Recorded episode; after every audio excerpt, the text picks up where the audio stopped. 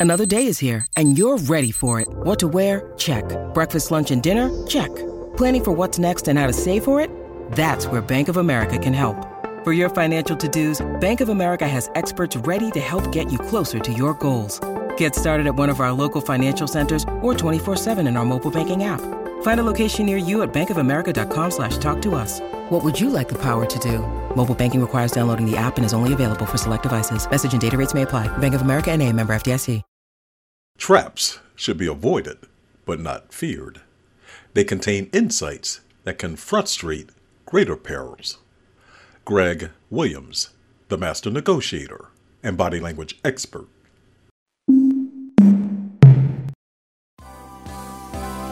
Hello, and welcome to Greg Williams, the master negotiator and body language experts podcast.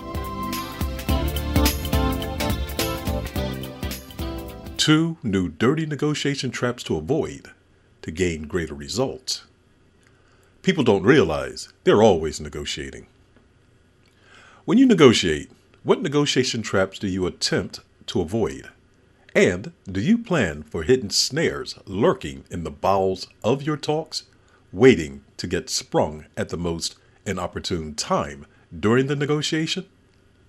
Negotiations can be like wars, and like wars, they employ traps that can lead an opponent into controlled environments. That is why you need to be aware of negotiation traps. Avoiding them will increase your negotiation outcomes. What follows are two negotiation traps to be mindful of and how to interact with them. Negotiation always was trap. Some negotiators will attempt to lure you into the trap of, it's always been like this. The unspoken thought is, why would you want to change the status quo? Or, we do not wish to change the norm. When confronted with this trap, Listen intently, then probe to understand the reason behind the reluctance to change. There may be more to the opposition's resistance than what meets the eye. And unless you expose it, you can become stuck in this dilemma. The deal offer. I recall the occasion when I was negotiating a business deal with a U.S. professional football player. The entity I represented would use his name and likeness to promote a product. He was not required to make personal appearances.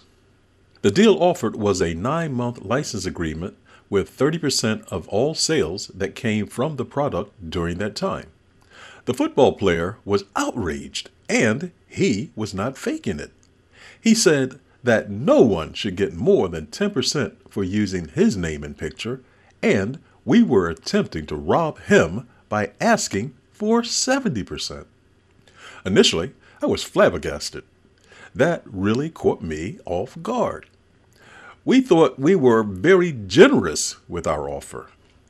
After probing to understand his perspective, I discovered he had never paid an agent more than 10%, and that became his standard by which he would do business with anyone working to promote him regardless of the effort he had to put forth.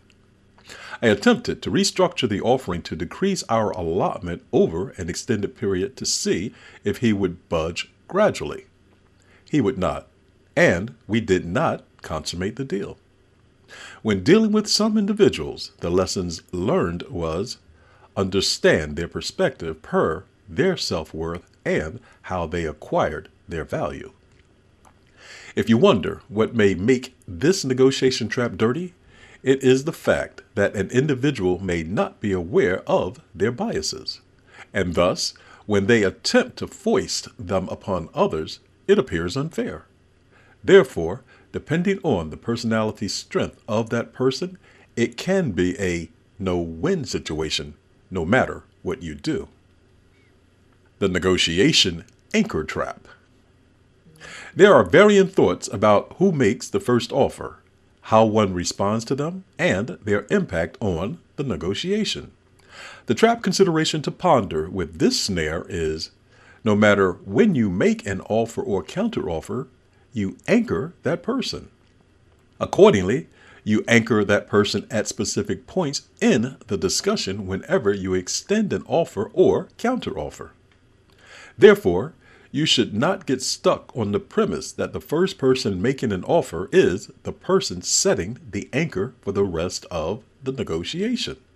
To accept that premise would be to trap your mind. Instead, view the opening offer as an anchor which might occur at any point in the negotiation. And if that sounds like I'm suggesting that you play mental games with your mind, that is precisely what I am suggesting.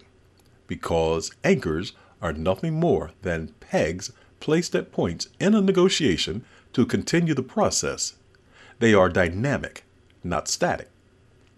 To further offset the traps that can emerge from anchors, consider different facets of a problem before entering into a negotiation. If you sense the other negotiator is not savvy about the perception of anchors and the overall lack of impact they can have on a negotiation, use that to your benefit. Doing so will allow you to use the trap against that person.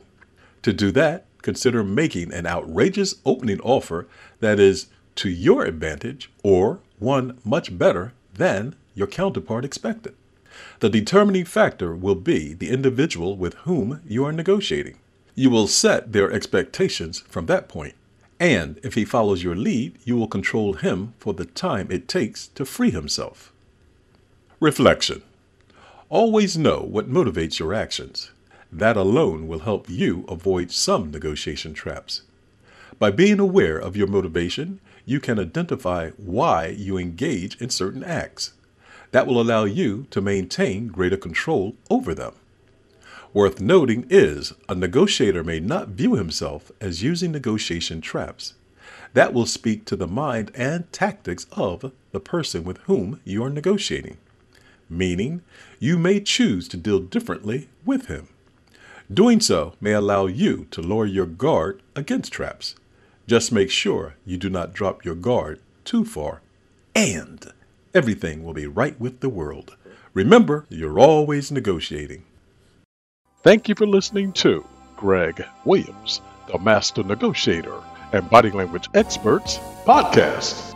If you'd like to reach me, please do so by sending an email to Greg, G R E G, at the T H E, Master, M A S T E R, Negotiator, N E G O T I A T O R dot com.